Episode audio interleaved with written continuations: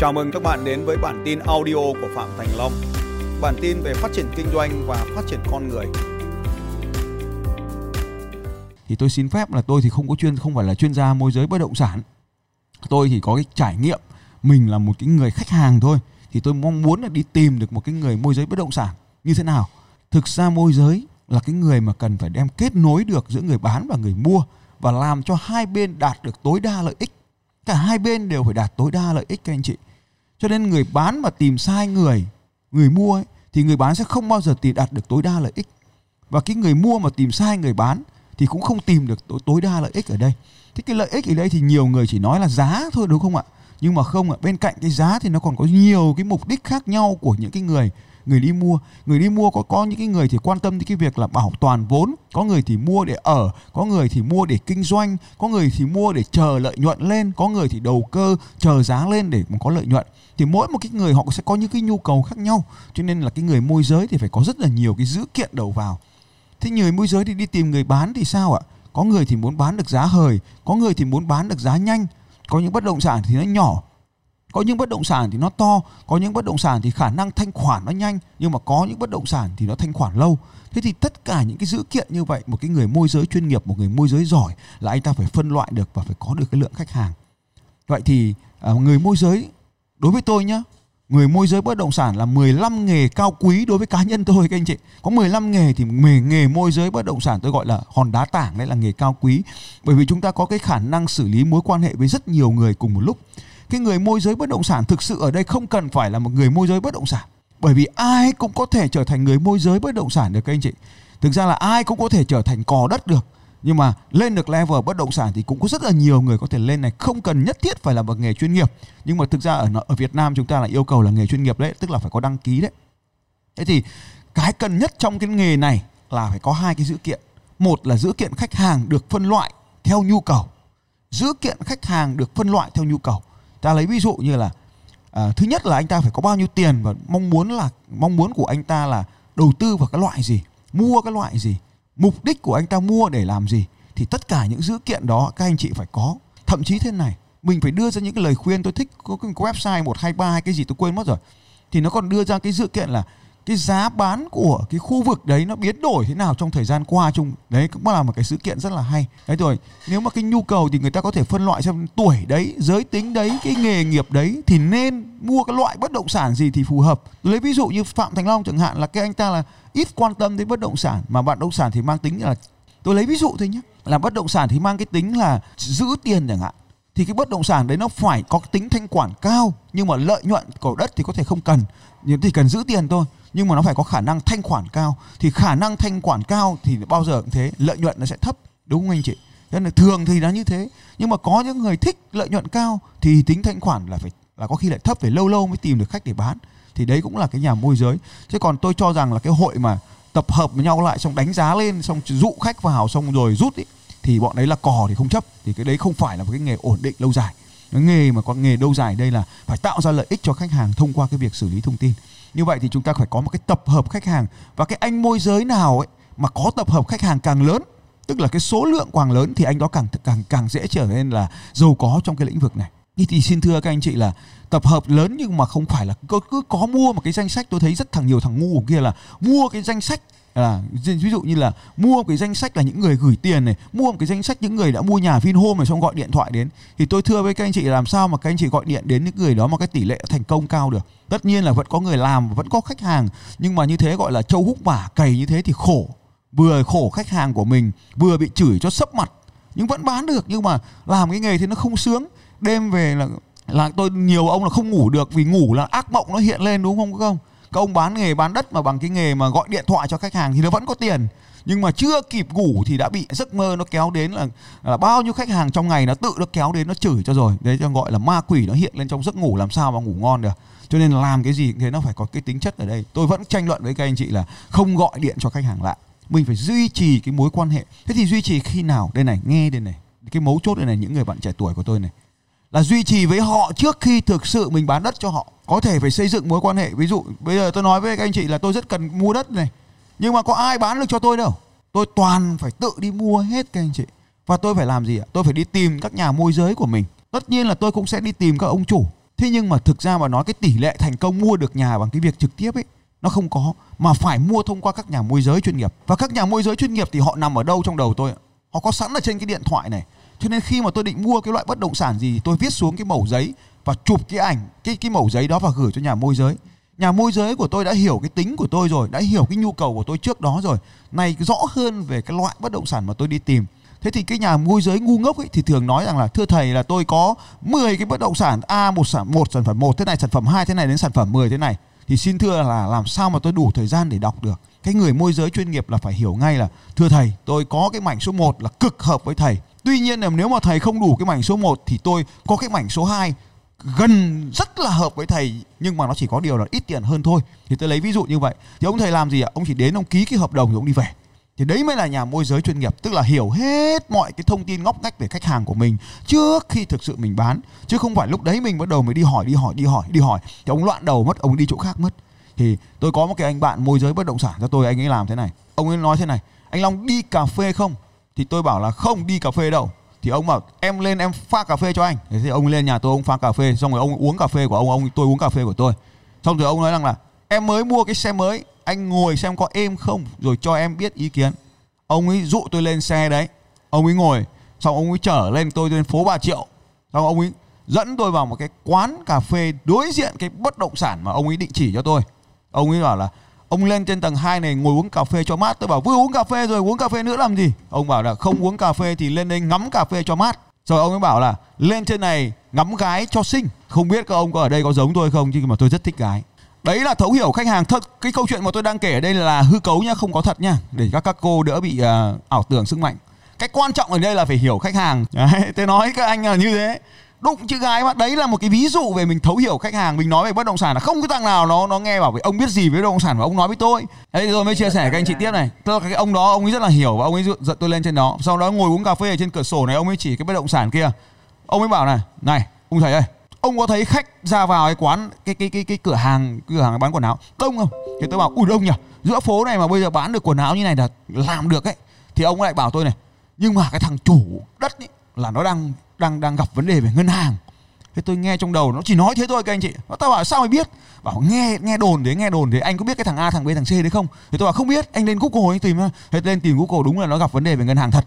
Thế ông bảo là, này, cái đất này có khi là nó giảm giá đấy anh ạ. Tức là nó không giới thiệu cho tôi cái mảnh đất. Nó cứ giờ, cứ cứ ngồi uống cà phê, nó cứ tỉ từng từng thông tin một, nó bắn từng thông tin một là cái nhà, cái cái cái khách này là là đông khách này đúng là nhìn cái cửa hàng quần áo đông khách khách ra khách vào rồi nó lại bảo là cái ông chủ của cái cái, cái mảnh đất cho cho thuê đấy là đang gặp vấn đề ngân hàng.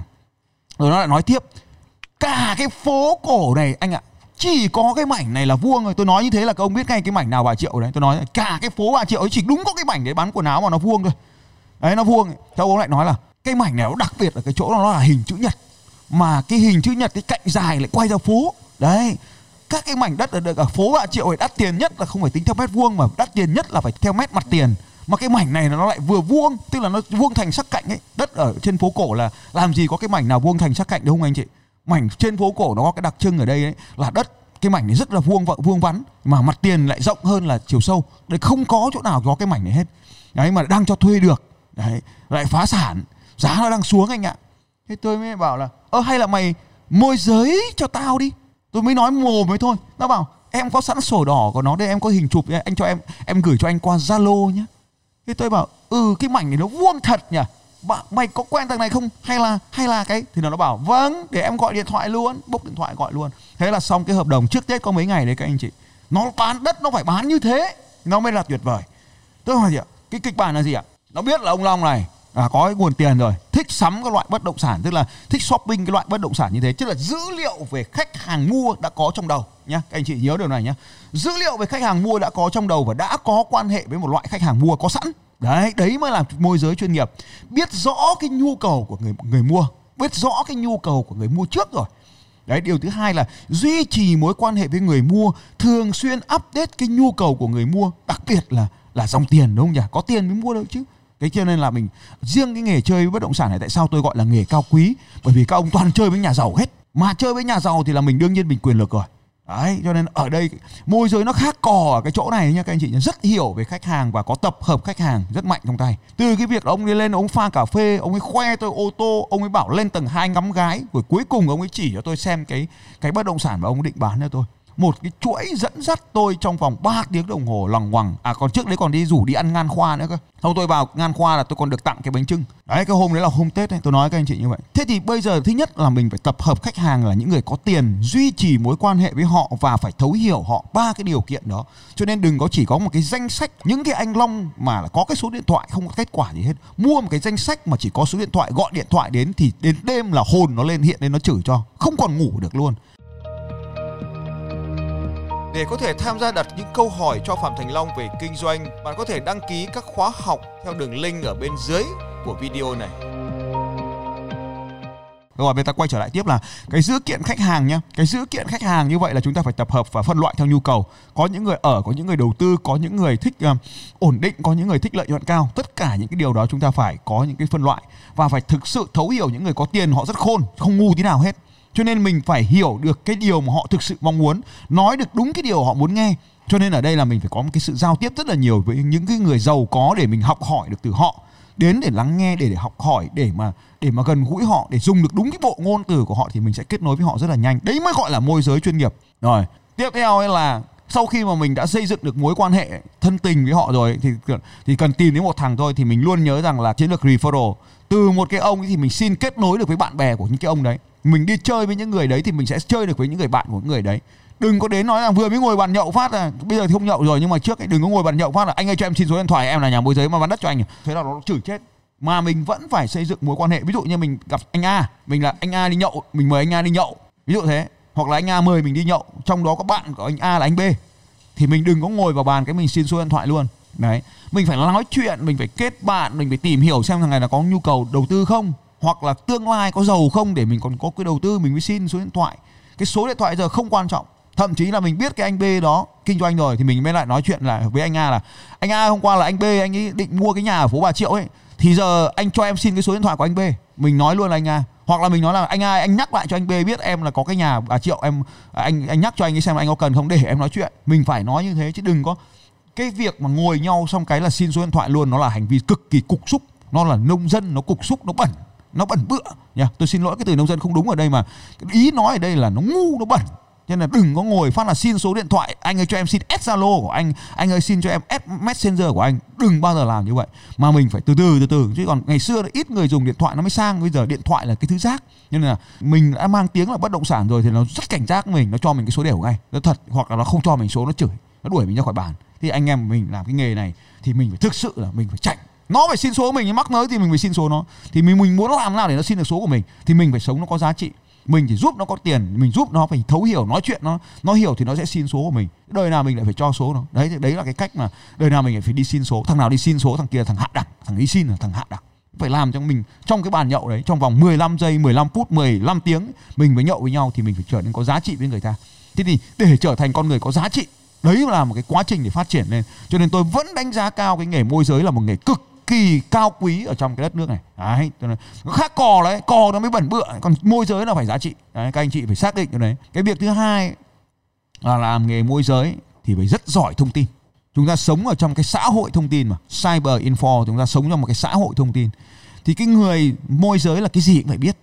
Tức là cái gì cũng biết ngu thì đừng làm nghề môi giới tôi nói thật. Cái bài thứ nhất là xây dựng mối quan hệ đúng không? Ví dụ như hôm nay tôi biết là ông võ văn hòa là ông ông trùm đất ở nghệ tĩnh đúng không? Và ông ấy có một cái vườn rất lớn, đúng không? Thì trong đầu tôi ngay lập tức nó phải có một cái ý định tức là cái intention, một cái ý định ấy, là nói, sẽ nói này, võ hòa hôm nào tôi vào tôi thăm ông nhá. Tôi sẽ ví dụ này, tôi nhìn thấy ông hòa có cái mảnh đất. Thì cái việc đầu tiên trong đầu tôi sẽ, tôi là một người môi giới bất động sản, tôi sẽ phải nói ngay ông hòa là, ông hòa ơi, hôm nào tôi vào tôi thăm ông nhá. Thế thì trên cái con đường tôi đi đi đâu đấy thì tôi đến hà tĩnh, tôi gọi này Khoái Long đây. Hôm trước anh em mình gặp nhau ở trong cái lớp học của anh Hùng ấy thì bây giờ là là, là tôi đến đây rồi ông à, đón tôi nào. Thế là là ông sẽ đón mình vào. Thì bắt đầu là mình thu thập cái dữ kiện về cái bất động sản của ông Hòa này và đưa vào trong database của mình. Ông ấy có bán hay không bán không cần biết, các ông hiểu không? Nhưng mà mình phải đưa cái bất động sản, nhớ rồi, hôm nay đất vườn rất rộng nhá, bán trồng hương, trồng trồng trồng trồng hương nhá. Là biết đầu mình biết được loại này là đất rừng. Đấy, mình sẽ xem là thế mình vào mình chơi, mình ngồi nhậu với ông ấy là thịt gà chén chú chén anh rồi hỏi là họ bắt đầu dữ kiện, cứ cho tí rượu vào là bắt đầu mình khai thác thông tin mình nhớ là môi giới là chùm khai thác thông tin. Đấy là phải khai thác thông tin ngay. Đó chỉ là lấy ví dụ thôi. Thì khi mình có một dữ kiện như vậy công không có tiền thì công lại phải tìm những người có tiền nói rằng là này, ông ờ, ví dụ như là danh sách, mình có ra danh sách của những người người mua hàng thì mình sẽ kết nối là này, có cái bất động sản A định rồi B sẽ ít anh như này như này như này, anh có mua không? Đấy mới là nghề môi giới chuyên nghiệp, mình tìm đúng người. Thì tìm cái người cần mua thì kể cả ông phá sản nó vẫn lên giá. Chứ còn chờ mà giao bán ở trên mạng rồi thì không ăn thua nữa. Tôi có cái kinh nghiệm là khi mà tôi đến một cái nơi, tôi check cái tọa độ đấy và cái ngon là cái ví dụ như là cái cái đất đấy nó có cái thông thủy tốt cái khí hậu tốt là tôi sẽ bắt đầu đứng ở quanh đấy. Tôi đứng đấy tôi tìm tôi chụp ảnh tất cả những cái biển mà nó có cái chữ là môi giới đất hay bán đất. Thế là tôi gọi cho những cái bố đấy. Zalo của tôi ấy, cũng tập hợp là không tôi là giống ngược các ông là tôi có một cái tập hợp những cái người môi giới bất động sản tôi từ Hà Giang đến Cà Mau Hà Nội Sài Gòn Đà Nẵng Đồng Nai Biên Hòa cái chỗ nào tôi cũng có những cái chùm. Các ông chị hiểu không là tôi cứ đi đường ấy, tôi thấy cái ông nào mà môi giới bất động sản là tôi chụp ảnh lại, xong tôi về tôi add zalo, tôi tập hợp các bố vào một cái danh sách xong tôi kết bạn với ông ấy. Tức là môi giới bất động sản là tôi kết bạn hết. Tôi kết bạn với ông này để khi nào tôi cần là tôi tìm đến những cái ông này nếu tôi cần tìm bất tìm bất động sản, một cái bất động sản ở khu vực đấy, tôi thích rồi. Thì tôi nói là này, cái thằng này tôi muốn mua cái thằng này thì mày biết thằng nào môi giới được không? Tôi hỏi cái thằng môi giới là, mày có biết thằng nào môi giới được cho tao cái thằng này không? Chứ không hỏi cái thằng môi giới là mày môi giới cho tao. Mà mình hỏi là, thế nó mới đầu nó mới giới thiệu là em biết cái thằng này thằng này thằng này. Thế là tôi lại kết nối với thằng kia. Thế thì cách mua của tôi là như vậy. Là tập hợp những ông môi giới lại với nhau. Thì đấy là một cái ví dụ để làm nghề môi giới là mình thứ nhất phải thấu hiểu, thứ hai phải tập hợp được sự kiện, thứ ba là phải có khả năng sưu tầm thông tin và phân loại thông tin, tổ chức lại thông tin thì mình mới làm môi giới tích thực được. Đấy, nó là như thế. Thì hôm nay tôi chia sẻ với góc nhìn là tôi tự làm nghề môi giới, tôi tự môi giới cho tôi. Phải là nói là môi giới chứ không phải tự đi mua, mà là tôi tập hợp rất nhiều dữ kiện bán lại, tôi tập hợp rất nhiều dữ kiện mua lại, xong đó vào thời điểm tốt, mấy game em ghép hai người này lại với nhau. Thì đấy mới là cái môi giới, chứ không phải gọi điện suốt đêm được như là đào thị uyên một đêm nào đó gọi điện đâu người ám ảnh cả đêm đâu, nhá. Thì hôm nay à, chia sẻ với anh chị em thế. Cái thứ hai là anh em mình có những cái phần mềm gps đúng không?